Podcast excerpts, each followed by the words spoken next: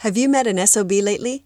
I mean the good kind, the feisty spirited ones kindly referred to as spunky old broads.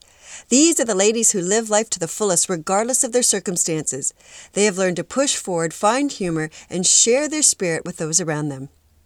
I've been fortunate to meet some very spunky ladies, like my mom's cousin Linda, who makes me laugh every time I see her, Virginia, who ran her first marathon at the age of 50 and who shared her message of hope with those who are also dealing with severe depression, and Shelley, who travels the world for business and still takes the time to make me laugh and be my mentor.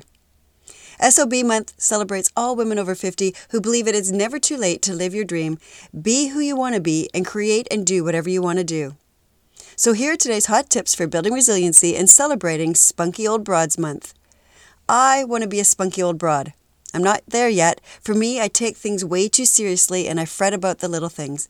But I believe that it's never too late to learn something new, try something different, and strive for all that life has to offer.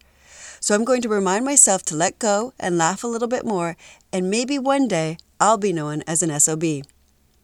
Looking for more tips to build your resiliency? Look for my book on Amazon called Stress Out 52 Weeks to Letting More Life In.